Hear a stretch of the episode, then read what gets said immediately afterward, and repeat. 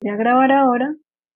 Aquí va el tiempo de grabación. Miren que aquí que hasta 30 minutos, lo que les decía ahorita. Eh, si queremos subir más archivos, pues archivos como más, más tiempo hay que hacer desde el computador. Y hacemos clic en parar de grabar.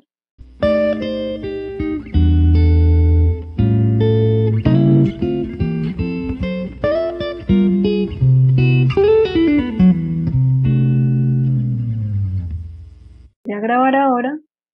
Aquí va el tiempo de grabación. Miren que aquí que hasta 30 minutos, lo que les decía ahorita.